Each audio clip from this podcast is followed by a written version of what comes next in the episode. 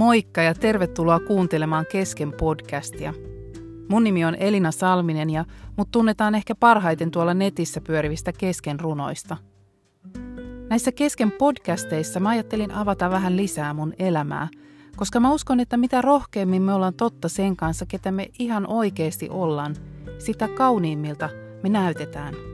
Ja tottahan mä haluan näyttää kauniimmalta. Tervetuloa mukaan.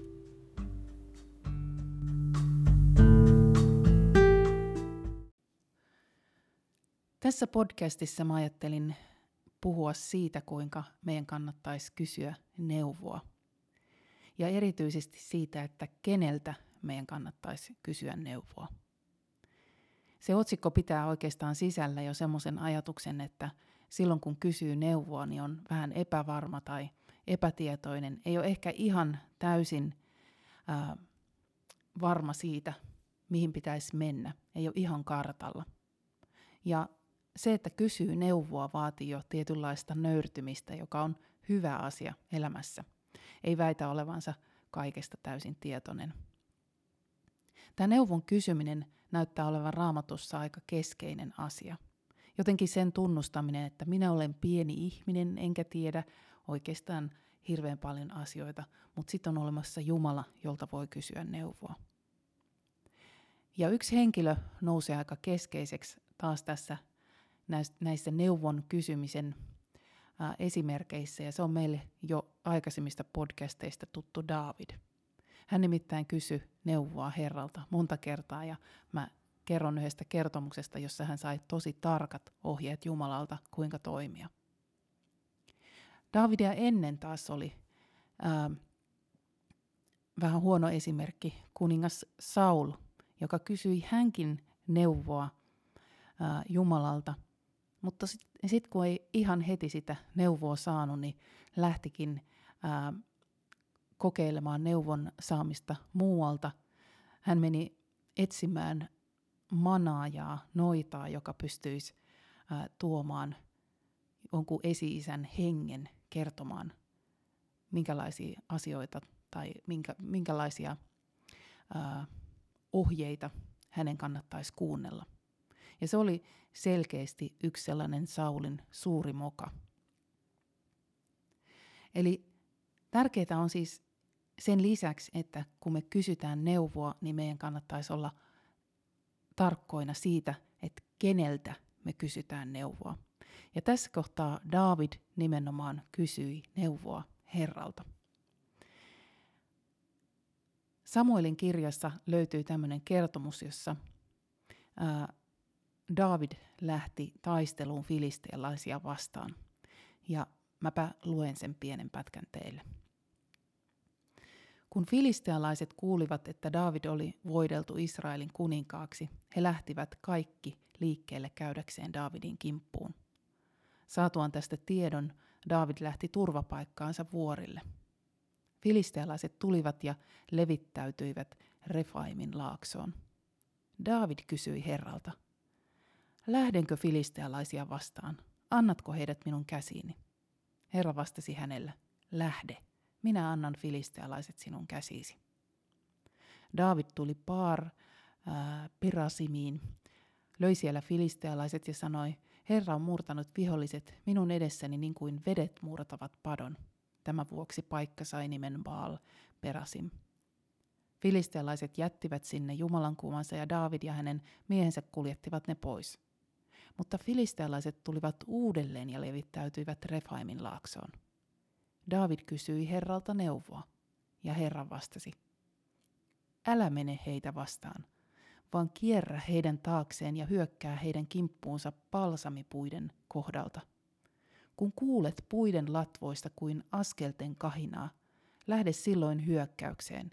Se on merkkinä siitä, että Herra on lähtenyt edeltäsi tuhoamaan filistealaisten leirin. Daavid teki niin kuin Herra oli käskenyt, ja hän löi filistealaiset ja ajoi heitä takaa Kebasta Kesarin liepeille asti. Musta on jotenkin tosi kutkuttava kertomus siitä, kuinka konkreettisen vastauksen Jumala antaa. Hän sanoo, että et kuuntele ää, siellä hiljaisuudessa kuin askelten kahinaa.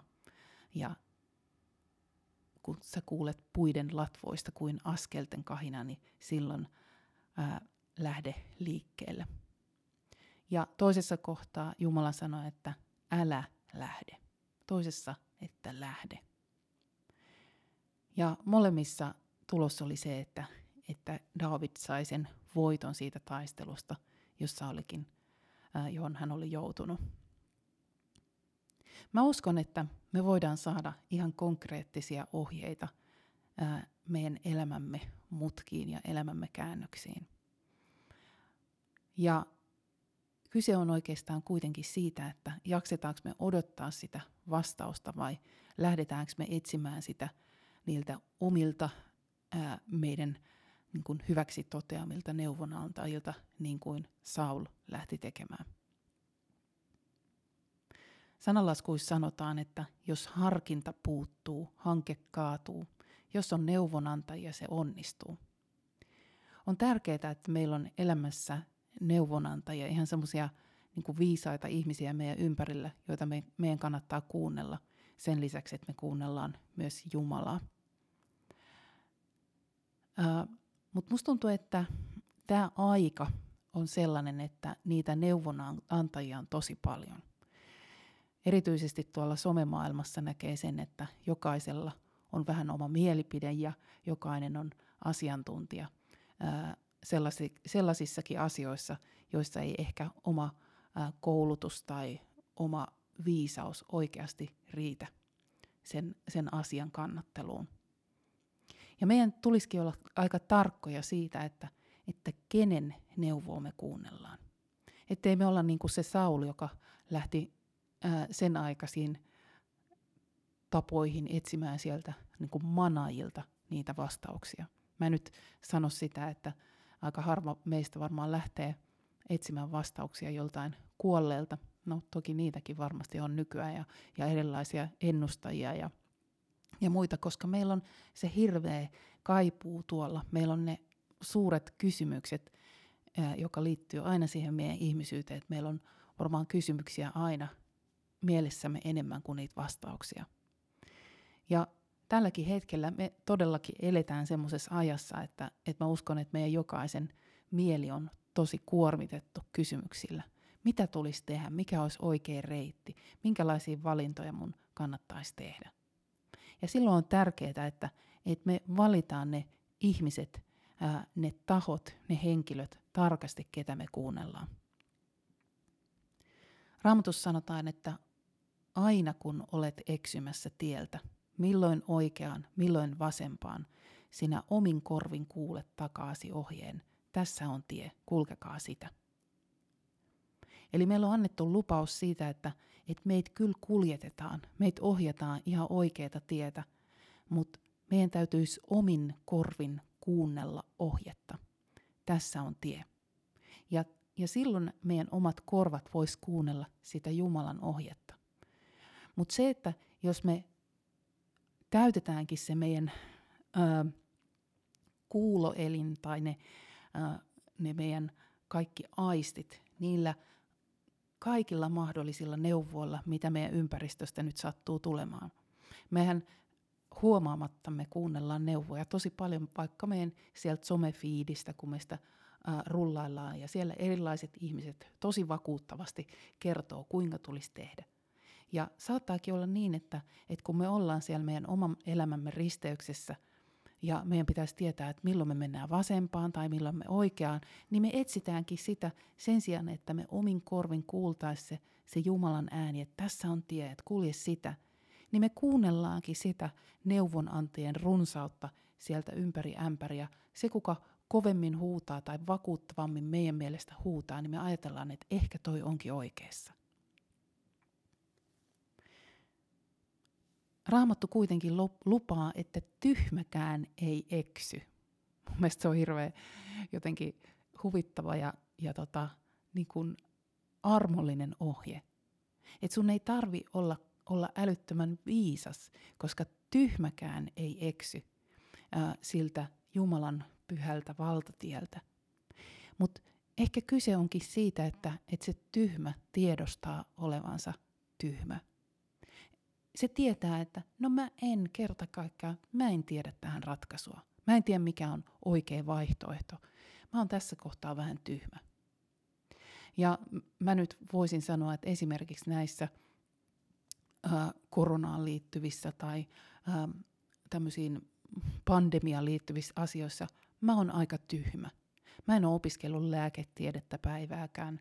Äh, mä en tiedä, miten muuta kuin sen verran, mitä on lukion biologiassa oppinut, niin että miten tuolla meidän elimistö toimii, miten jotkut rokotteet tai muut toimii.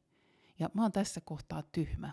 Ja silloin mä ajattelen, että mun täytyy valita tässä kohtaa neuvonantajiksi sellaisia, jotka on opiskellut tätä asiaa, jotka on tutkinut tätä asiaa, ja silloin mä luotan tässä kohtaa tieteeseen.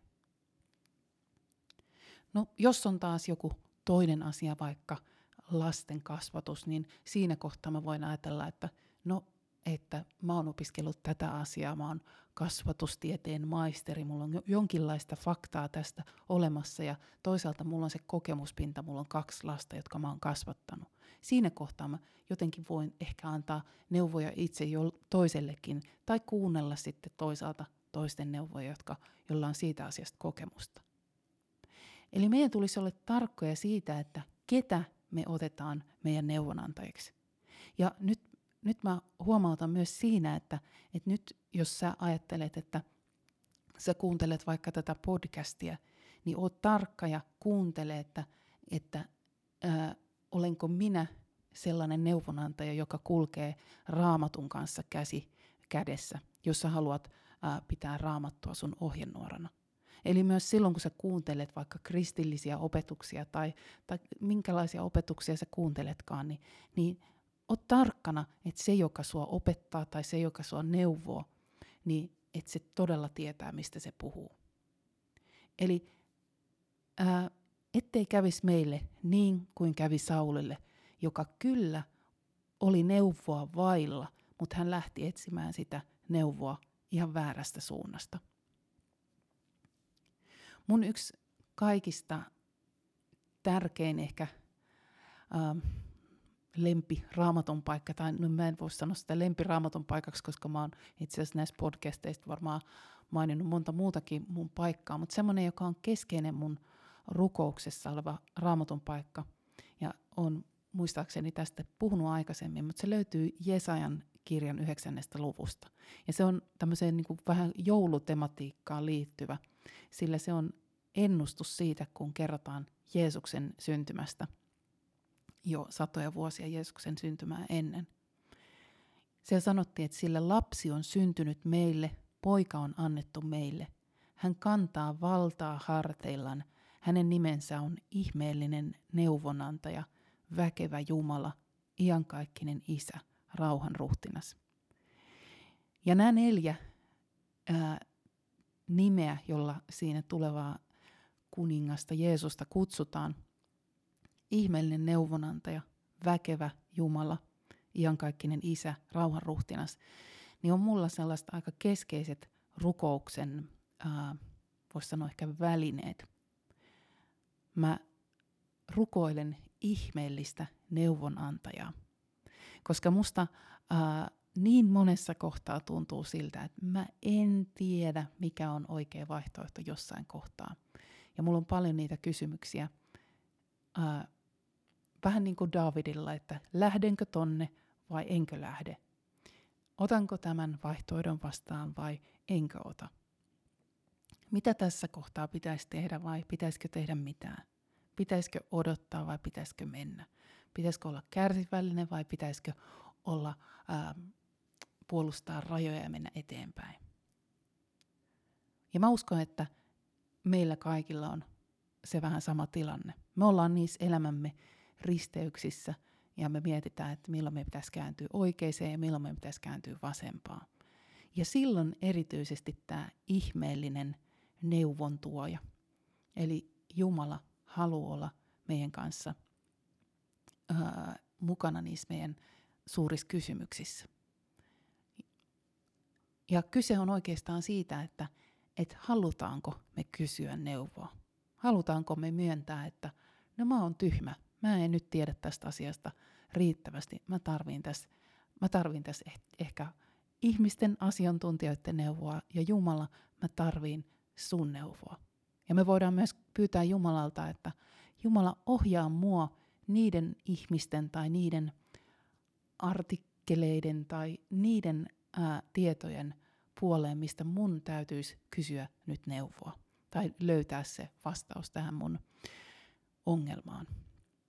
Mutta mä uskon, että Jumala ihmeellisenä neuvonantajana haluaa olla nimenomaan jokaisessa meidän tavallisessa arkisessa ja pienessä ja suuressa ongelmassa mukana. Ja sen lisäksi hän haluaa olla, olla se väkevä Jumala, toi väkevä on hassu sana, se tarkoittaa voimakasta. Semmoinen Jumala, joka pystyy todella kannattelemaan niitä meidän elämän asioita meidän kysymyksiä. Hän haluaa olla iankaikkinen isä, eli niin lähellä kuin vaan paras mahdollinen isä haluaa olla, kantaa meitä sylissään, hoitaa meitä, huolehtia, puolustaa meidän, meidän elämää. Ja sitten vielä rauhan ruhtinas.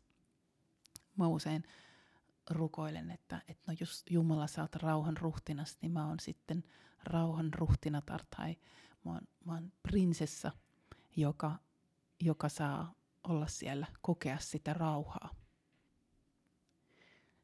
Eli mä haluan haastaa sua ja samoin myös itseäni kysymään neuvoa Jumalalta. Ja vaikka me ei ihan heti sitä saataisi, ei tule semmoinen, että, että ostanko ketsuppia, osta ketsuppia, olo. Ja tuntuu, että no joo, että no mitä tässä nyt on, niin onko tässä nyt mitään järkeä edes kysyä tällaista. Niin kulje luottavaisesti eteenpäin. Ja saattaa ollakin, että sä huomaat, että, että sä löydät tai löysitkin vastauksen siihen sun suureen kysymyksen, jonka sä oot esittänyt. Ja sä ehkä äh, huomaamatta tajutkin, että hetkinen, että tämä asia ratkeski ja mä löysinkin tähän vastauksen. Eli älä siis turhaudu, että sun ensimmäiseen heti, heti samalla sekunnilla asia ei ratkeekaan. Mulla on tilanteita, että, että mä oon, mulla oli tässä tänä syksynä kerran semmoinen semmoinen juttu, että, että mä, kun mä aamuisin ää, kirjoitan semmoisia aamusivuja, vähän niin kuin päiväkirjaa, ja, ja mä kysyin siinä yhtä kysymystä Jumalalta. Ja meni ehkä viisi minuuttia, niin mulle tuli sähköposti, johon löytyi, jossa tuli täydellinen vastaus siihen mun kysymykseen. Mutta se on kyllä ihan tosi harvinaista herkkua. Nimittäin sellaista ei ole tapahtunut muistaakseni kuin sen yhden kerran. Paljon useammin on ollut niitä tilanteita, kun, kun mä oon heittänyt jonkun kysymyksen ilmoille ja sitten mä oon vaan huomannut myöhemmin, että hetkinen, että että tämä tilannehan ratkeskin. Ehkä tässä oli Jumalan ohje ja Jumalan tieto mukana. Eli se tapa, miten Jumala sulle vastaa, niin voi olla myös hyvin erilainen kuin mitä sä odotat, mutta, mutta älä silti jätä kysymättä. Koska mä ajattelen, että se on ihan maailman ää, kaikkeuden ää, tyhmin moka, että, että meillä on niinku mahdollisuus siihen, että, että semmoinen tyyppi, joka on kehittänyt koko tämän universumin, kaikki mahdolliset lainalaisuudet, mitä täällä on, ja kaikki hienot äh, vuodenajat, puut, kaikki kasvit luonut, kaiken tehnyt ihmisen kaikessa suuressa kummallisuudessa ja monimutkaisuudessa. Ja me voidaan sen sellaiselta Jumalalta kysyä neuvoa. Tai meitä oikeastaan jopa niin kuin ohjataan siihen suuntaan, että hei, kysy. Että kysyvä ei tieltä eksy, niin kuin me sanotaan. Niin miksi me ei hyödynnettäisi semmoista mahdollisuutta? Miksi me jätettäisiin semmoinen mahdollisuus käyttämättä ja vaan mentäisiin eteenpäin ja, ja äh, harmiteltaisiin sitä, että vitsi kun menikin niin kuin tyhmästi, kun en nyt, en nyt hoksannut tota ja en tiennyt tota ja en osannut, en osannut tossa ja kysyinpä neuvoa ihan vääriltä ihmisiltä. Joten ei muuta kuin ää, kysymyksiä ilmoille – ja kysymyksiä hänelle, hänen korviinsa, joka todella ää, pitää jokaisesta meidän kysymyksestä, eikä koskaan sano, että toi oli ihan liian tyhmä kysymys, miten sä, miten sä tuommoista menit kysymään, paljastamaan sen, että sä oot noin urpo. Öö, hän tietää jo valmiiksi ne kaikki, kaikista oudoimmatkin, pienimmät ja suurimmat kysymykset, joita pyörii meidän päässä, ja hän haluaa vastata niihin meille oikealla ajallaan ja oikealla tavallaan. Joten ei muuta kuin kysytään neuvoa. Moikka!